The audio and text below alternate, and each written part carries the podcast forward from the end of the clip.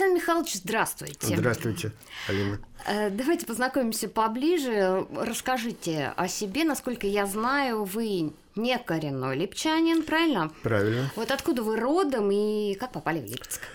Родом я из Куйбышевской области, город Ставрополь, который сейчас называется Тольятти. Потом закончил школу тоже на Волге, но уже в Саратовской области.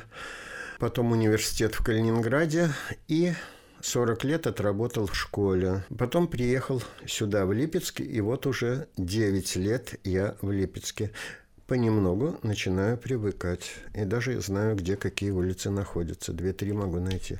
Девять лет – это уже хороший срок. Хороший срок, да. На следующий уже юбилей будет 10 лет. Как вам наш город? Сперва тосковал очень по Калининграду, но потом, когда оказался в старых районах типа купеческих, угу. вдруг увидел, что это такой же русский город, каких я много видел и в каком сам рос. Я вспомнил, что я коренной волжанин – и мне как-то стало легче. И э, уже не так давила тоска по Калининграду. Тем более я там каждый год сейчас бываю. Это, как говорят, знаете, прибываешь в город, надо открыть ему свою душу, да, надо его полюбить да. искренне, и тогда город полюбит в ответ тебя. Да, но есть такие города, с которыми у меня не сложились отношения. Это вот как раз Балакова, где я закончил среднюю школу. Бывает и так, да, бывает, бывает и так. А, а образование высшее филологическое? Да, историко-филологический факультет. И в школе, соответственно, преподавали что? Э, Русский, литературу. Русский. Потом добавили мне мировую художественную культуру. Алексей Михайлович, давайте, наверное, к творчеству перейдем. Давайте. Вот кто-то говорит, что поэтами не рождаются. Кто-то уверен, что это изначальный дар свыше. Вот у вас какое мнение на этот счет? Для вас писать стихи это жизненная необходимость или, в принципе, без этого можно обойтись?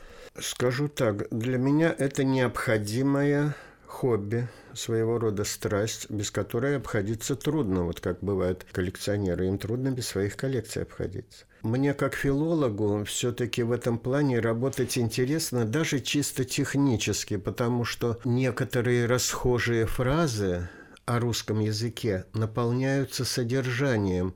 Например, мы зазубрили со школьных лет язык – это мощный инструмент, которым можно творить чудеса, но за ним ничего не стоит. А вот когда уже подходишь к этому филологически и видишь, что это не просто слова, что это действительно инструмент, с ним можно обращаться и во-первых, серьезно, а потом, когда понемногу овладеваешь, можно и пошутить, поозоровать с ним. И действительно понимаешь, что язык – это инструмент, и что вот, как правило, авторы используют в своих произведениях слова, которые всем хорошо и давно известны. Просто выстраивают их в определенном порядке. И тогда получается то, что называется творчеством. И еще я считаю, что творчество – это не сиюминутный процесс, это огромная работа. И когда говорят, что вот у меня коряво написано, но от души, я таким заявлением не верю. Я им отвечаю, ребятки, от души халтуры не бывает. Надо работать. Вот если я буду работать, пропадет искренность. Это, по-моему, отговорка графоманов. Искренность угу. не пропадет, если она была изначально заложена. Не пропадает искренность и красота в обработанном маломазе. Необработанный на земле валяется, на него и не взглянешь, пнешь ногой и пройдешь дальше. А вот сделать из алмаза бриллиант, это уже требуется мастерство и, естественно, вдохновение и талант. Так и со словом. Я бережно шлифую грани слога. Ну, я вот единственное, что могу добавить, ведь правильно, да, говорят, словом можно и убить. Это как и оружие слово у нас выступает, так как и лекарство. Да, для меня это вот действительно наполнено э, конкретным содержанием. И убить словом можно. Да вы сами знаете, как тяжело воспринимаются бранные слова и э, как поднимают настроение даже случайно, вроде бы мимоходом не брошенное, а именно сказано. Вот хорошее слово мимоходом не бросишь, его скажешь. Вот. Э, как оно сразу может улучшить настроение на целый день, а может и на более долгий срок. Какую энергетику, да, подчас несут верно. слова. Какую ты в них сам закладываешь. Чувствуется, когда слова наполнены чувством. Да. И когда они просто отточены, отшлифованы, что тоже требует мастерства. А ведь все авторы, по сути, вот нет таких, что ему в голову, извините, ударило, и он тут же взял и написал. Изводишь единого слова ради тысячи тонн словесной руды. Как я согласен с Маяковским в этом плане, и как я согласен с его формулировкой, как делать стихи. Стихи действительно надо делать, выстраивать любовно, как здание. Вы свое первое стихотворение помните, когда начали писать? Ой, писать я начал рано. В четвертом классе я исписал целую тетрадку. Это была поэма «Воспоминания о любви». Даже так, четвертый класс, да? Да, я очень много уже любил тогда. Познал разочарование, горечь.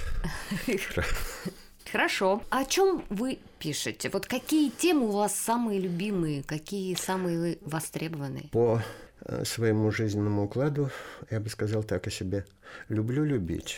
Поэтому у меня очень много лирики о нежных, о самых нежных взаимоотношениях мужчины и женщины.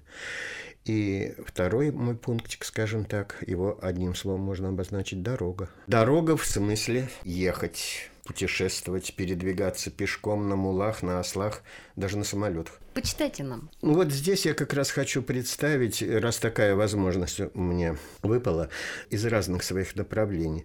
Здесь я хочу сказать, что более-менее серьезно я начал творить, как не творить и даже не вытворять, а работать как переводчик, публиковаться.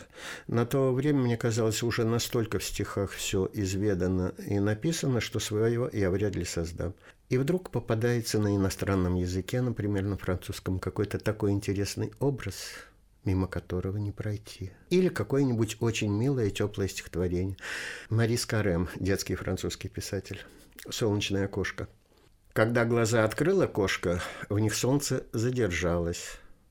Она прикрыла их немножко, в них солнышко осталось.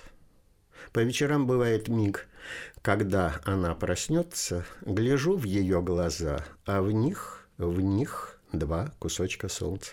Очень красиво. Вот. И о переводе тут можно целую передачу посвятить ее тонкостям, особенностям, с чем я согласен у великих переводчиков, с чем не совсем согласен. Вот. Поэтому от переводов перейдем к своему.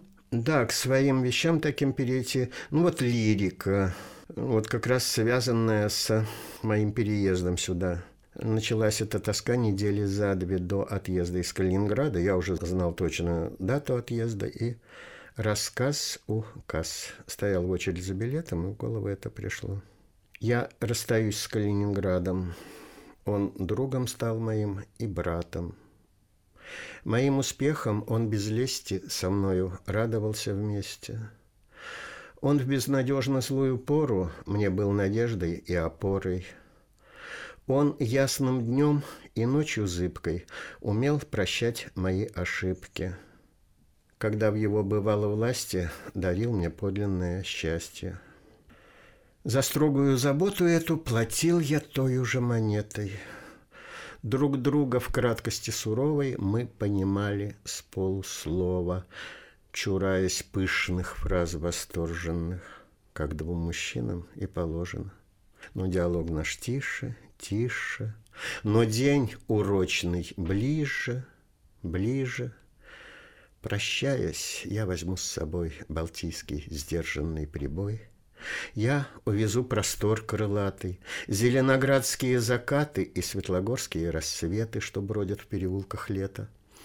Со мною будут постоянно и шелест дюн, и шквал каштанов. Пускай же помнит и Атлантика неисправимого романтика. А мне безмерно дорог город, что другом стал моим и братом. Я расстаюсь с Калининградом. Вы знаете, вы так расставались с Калининградом, что мне захотелось туда поехать и там Желаю побывать. Вам там побывать. А вот сейчас уже, может быть, можно перейти на более такую шутливую волну. И раздел у меня э, в книге «Мелодия зимы» называется «Ну и шуточки». Вот, чтобы показать инструментальность языка, в нем можно обходиться. То, что в нем можно обходиться одними существительными, это давно уже известно. И вроде бы технически не так трудно. Помните? Шепот, робкое дыхание, трелесово или чудная картина, как ты мне родна, тоже без глаголов. Вот без глаголов можно, оказывается, очень динамические картины создавать. Называется безглагольная футбольная. Лужники. Толпа у входа. Матч без скидок на погоду. Да не матч, а прямо драма. Вечный спор. Спартак-Динамо. Все участники в ударе. Мяч в игре. Игра в разгаре. Пас короткий. Длинный пас. Загляденье. Высший класс. Остановка угловой. Нарушение. Штрафной. Рев трибун судью намыло. Промах. Бестолочь. Мазила. Контратака. Сетка. Гол. Чудо зрелище. Футбол. Но гораздо более сложным оказалось задание, хотя тоже русский язык это повторяет, обойтись вообще без всех частей речи, только глагол в неопределенной форме, в начальной. Пришлось попотеть, но что-то получилось. И назвал я его позитив-инфинитив. Рифмовать, искать, метаться, зачеркнуть, порвать, забыть, бросить, разочароваться, пережить, возобновить, отыскать, перепроверить, убедиться, встрепенуться, записать, вздохнуть, поверить, прочитать и улыбнуться. Замечательно. Действительно интересно. И вот попробуйте сказать, что это чистая механика сделана без души. Да без души невозможно это. Вот. А давайте вернемся к вам как к переводчику. Вот давайте. я встречала на просторах интернета информацию, что вы читаете стихи на четырех языках. Вы у нас полиглот, получается, да? Да ну как полиглот? Слишком громко сказано, потому что знаешь их на разном уровне. Допустим, если я рос в среде белорусского языка, то, естественно, я им владею ну, не намного хуже, чем русским, разве что теории не знаю. Жил рядом с Польшей. Ну уж, кажется, сама судьба велела знать польский язык не хуже, так. чем ну, чуть похуже, чем белорусский. Когда приезжаю в Польшу, на вторые сутки уже начинаю по-польски думать. Вот. Уже вот, да. Вот. Очень люблю читать на белорусском, на польском. Оказывается, самое наиболее трудно переводить с языков близких, потому что вроде бы общий смысл ясен, угу. а надо так перевести, чтобы и заиграла душ... та изюминка, которая там заложена. Душу не потерять. Да. Вот, поп... вот смотрите, на белорусском языке стихотворение, когда первый раз слышишь, вернее, первое впечатление, что все понял. Наверное, второе впечатление понял не все, и третье впечатление вообще ничего не понял. Вот, коротенько. Мягчая ласка, як у сне твой дотык, стишанные кволы. Як журавинка в свежий снег, з вакна скатился зябкий золок. Вот как перевод в моем понятии, и вы сразу поймете, какой образ меня там привлек. В русской поэзии мне он не встречался. Все мягче ласка, как во сне твое лицо, твой нежный взгляд. И клюквинкой на свежий снег с окошка зябкий пал закат. У нас яблоки на снегу, а там вот что. Да. Или в польском языке встречается образ черное дикое стеклянное вино. Оказывается, речь идет о ночном лесном озере. Вот в русском языке. У нас, как правило, если воды, то хрустальные. А во французском языке есть выражение, даже название деколона «флёр а флёр» – «цветок в цвету». Какая поэзия? А почему бы цветку не цвести? Вишня в цвету может быть, значит, и цветок может быть в цвету. Для них это обычно, для нас вот такие находки. Четвертый язык – это французский, получается? Ну, по сути, получается, он у меня второй, потому что я уже говорю, рос я в атмосфере белорусского языка, французский изучал в школе и, смею думать, изучал неплохо, потому что во Франции я свободно... Э, первое впечатление было не то, что я понял француза, и то, что я смог фразу произнести. Первое впечатление, которое поражало, меня поняли. Я сказал не по-русски, и меня поняли при этом. Очень занимательные вещи, особенно когда начинаешь с иностранцами разговаривать. И одно дело говорить с французом в Москве, и немножко другое в Париже, в том же или в Каннах.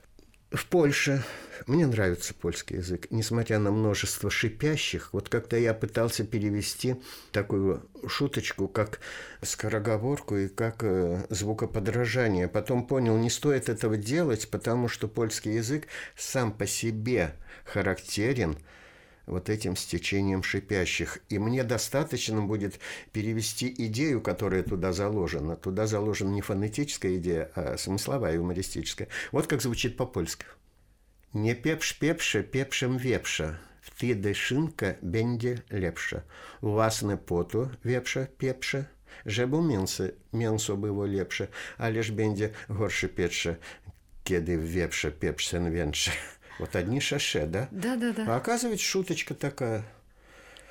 Извините, послушай, Петя, нахрена живого перчишь кабана?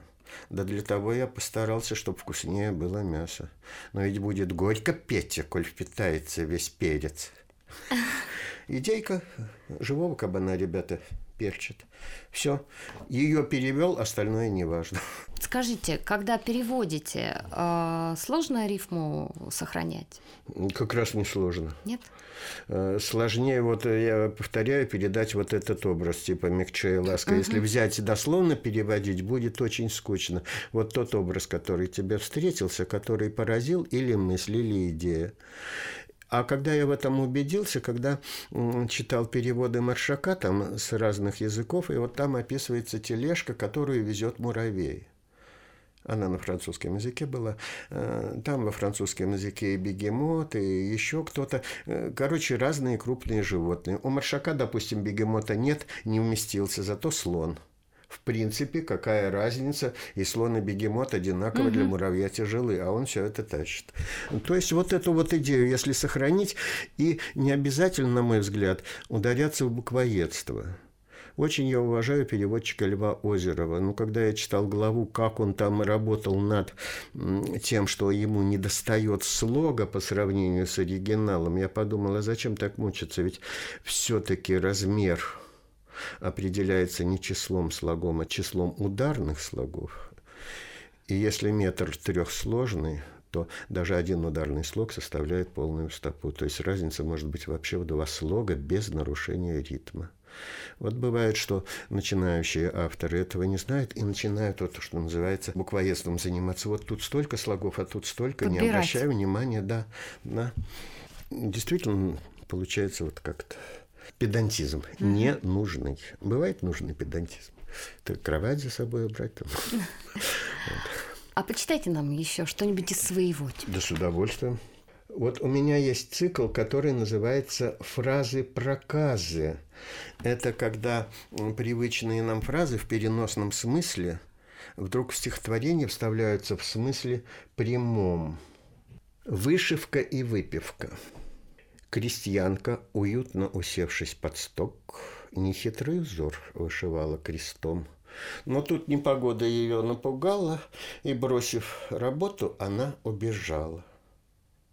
С другой стороны, почти в этот же миг, Приблизился поступью тяжкий мужик.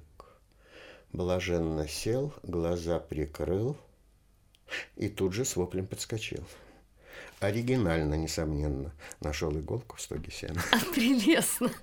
У вас много, да, юмористических э, Хватает. И лирика-сатирика, и лимерики. Это такое пятистрочное произведение, самая изюминка которого абсолютно одинаковыми должны быть последнее слово в первой строке и последнее слово в последней строке. Ну, например, в ботинке моем развязался шнурок. Я этого сразу заметить не мог. И вот каблуком зацепился и на землю с воплем свалился. Калекою сделал проклятый шнурок. Или вот про себя. Давным-давно в Калининграде я рифмы плел забавы ради. Потом наловчился, и сборник случился осенним днем в Калининграде. Вот этот повтор строчек, Понятно. он именно делает лимерик лимериком. Не только его шутливое содержание, а сам лимерик. Ну вот скажите, а что все-таки для поэта важнее? Донести свое творчество до людей, передать его людям или воплотить это все на бумаге, ну, так сказать, на чистый лист, перенести слова, которые не отпускают? А ну... вы знаете, вот я не буду за всех говорить, вот для себя я это совершенно не разделяю. Э, потому что ни один архитектор не станет только для себя дом делать или, допустим, музыкант сочинять музыку э, только для себя. Именно как-то воздействовать. Я долгое время редактировал несколько альманахов там в Калининграде, и высшей похвалой у меня было слово «грамотно». начинали там ребятки и постарше меня волноваться. А что за странная похвала такая? Мы же творим там... Я говорю, ну ведь вы хотите своим творчеством воздействовать на умы и души людей. А чем воздействовать? Безграмотностью? Но ее и так хватает, поверьте мне. Вот еще что удручает, что с огромной легкостью называют поэзией и стихами то, что ими не является. Зарифмовал человек там «Кровь, любовь», вновь и все стихи. Я ни разу свои произведения, сочинения не называл стихами. В крайнем случае рифмовки, сочинения – и поэтому себя э, как-то мне вроде бы самонадеянно называть автор, да. Автор. Угу. Давайте поговорим о том, как вы стали э, членом воинского содружества. Когда это случилось? Ой, это случилось в первый или во второй год моего приезда сюда. Сначала я просто пришел как э, зритель. Во многом мне здесь помогла Наталья Демчева. И в том числе характеристику мне, рекомендацию мне в общество в это дал э, Владимир Богданов. Я оказался таким образом здесь. В Калининграде я был сразу, ну не сразу, поочередно в двух обществах. Это Союз свободных писателей России – и там более такие местные э, организации литературные. Я почему не гнушался вступать и туда, и туда, потому что считал, вот если я могу чем-то быть полезен, кому-то приносить пользу, пусть это будет э, в разных местах и, как говорится, не просто на уровне дворовых собраний, а вот как-то более организованно. Потому что как бы ни была мала и, на первый взгляд, незначительная организация, даже вот районная там Зеленоградская, тем не менее, у нее есть руководитель, у нее есть э, коллеги и так далее. Вот пусть те, кто приходит к нам с пером, и со словом, угу. пусть они э, лучше здесь постигают эти основы какие-то, и иногда даже секреты, да, все время секреты есть. Вот чем где-то им на стороне кто-то будет говорить, э, извините, от фонаря. Все-таки я филолог и считаю себя, ну, за 45 лет я уже стал все-таки профессионалом. И сейчас работать не бросил. Хорошо. Если можно, вот у меня здесь среди прочих э, инструментальных вещей, и они же занимательные. Э, вот каламбуры я отношу. Я их разделяю на строгие и не строгие. Строгие каламбуры – это когда совершенно точно совпадает написание э, каламбуров. Иногда они бывают составные, допустим, ну, например, когда все сядут по машинам, ты на прощание – по машинам. И когда я с ребятами проводил э, занятия в студии «Поэзия вокруг нас», э, кстати, тоже заимствовано из названия французского поэтического сборника. Мне так понравилась поэзия вокруг нас. Вот. Я им говорю, очень легко каламбуры сочинять. Сочинил первую строчку, конец второй уже понятен. Нелепо размышлять о лени, когда помчат тебя. Олени. Весь день ласкаю под осиной подругу сталей осиной. Или детский вариант тоже. Жалко терять такой образ, вариант детский. Э, Винни-Пух. Весь день спасаюсь под осиной от жалящей семьи. Осиной, опять-таки. Вот. Поэтому действительно хочу, чтобы поняли русский язык, да любой язык, вообще не только русский. Это инструмент мощный, очень мощный.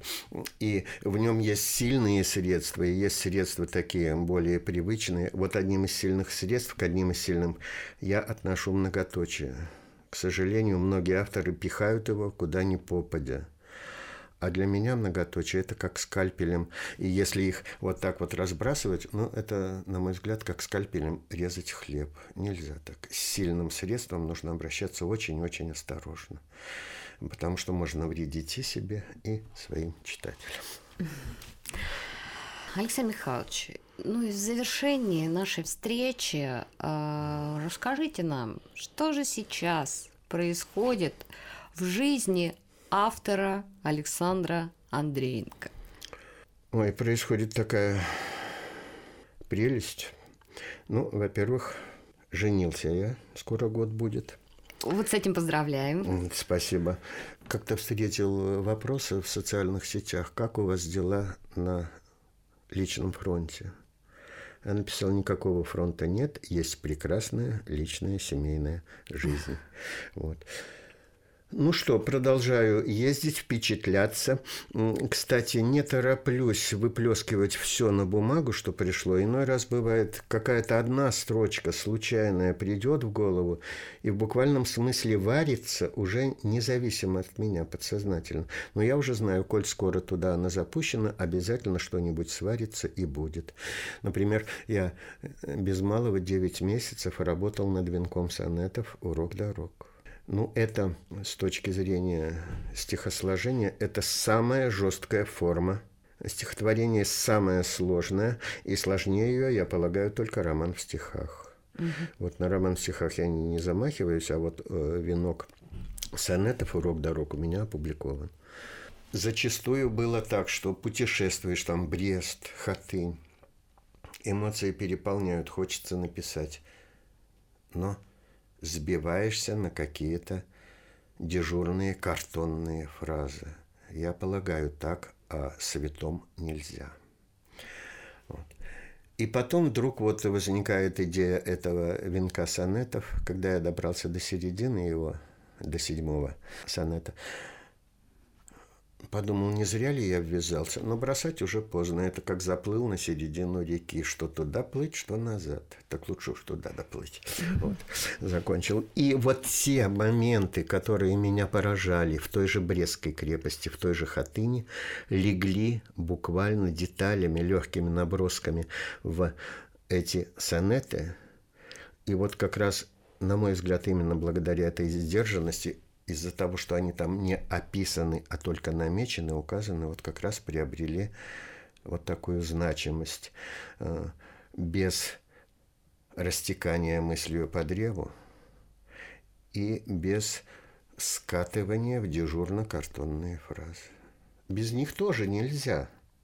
Если они на месте, если они не самоцель, а если они служат идее, вот как у меня в праздничном сухарике, то я считаю, можно э, все, если это работает на общий замысел. Если это не просто вот желание покрасоваться, показать вот как я умею – Хотя вот э, когда в шуточных вещах, типа моей рубаи, как я умею, э, почему бы и не показать, как я умею. Помните первое время, когда свобода пошла, там, не знаю, как здесь в Калининграде входят в трамвай, там бутылки или банки пива, все это, угу. типа нам разрешили. Вот пьют и льют. Забросила Европа к нам в российский край, такие вольности любую выбирай. Свобода личности, оно, конечно, свято, но в бар – пивной, зачем же превращать трамвай? Алексей Михайлович, ну и давайте попрощаемся с нашими слушателями вашим стихотворением. Может быть, что-нибудь из сонетов? Или... Из сонетов? Дело в том, что он не зря называется «Венок сонетов», из него трудно какую-то главку э, вырвать. Вот недавно был не то что конкурс, а вот такой вот э, разминка в социальных сетях «Любовь от А до Я». Там было предложено написать несколько вещей про любовь, ну, э, четверостишие э, на любовную тему, чтобы каждое четверостишее начиналось с очередной буквы алфавита, каждая строчка. Мне показалось, что одна строчка – это скучновато, и я решил, что четверостишие все должно начинаться с одной буквы. Апельсиновый закат акварелью красит море. Ах, как нежен милый взгляд, Ах, как ритм сердец ускорен. Борется с ветром листва на деревьях, Больно и страшно ей дом оставлять. Больно и мне. По заветной аллее больше не будем с тобой гулять. Итак, у меня на каждую букву есть вот и и нет растянул электронные сети, и нет паутины прочнее на свете, и все же слабее меня телеком. Идти за тобой я согласен пешком. А вот про Липецк. Густые дожди барабанят по крышам, Грустят на проспектах продрогшие липы. Готовится спать утомившийся Липецк. Гуляем лишь мы по аллеям притихшим. Ну и финальный. Вот мне самому нравится. Обнажаются липы и клены, опускается небо все ниже. Отчего ж я в глазах у влюбленных озорные апреленки вижу. И две последние буквы. Южное море в задумчивых блестках. Юное сердце томительно бьется. Южная ночь опустилась над Крымом. Юная дева грустит о любимом. И, как говорится, финал. Ярко глаза у влюбленных горят. Ясно без слов их сердца говорят – я марафон завершаю спокойно. Ямб и Харей потрудились достойно. Спасибо вам большое за... Спасибо за приглашение. За интересный разговор и очень познавательный.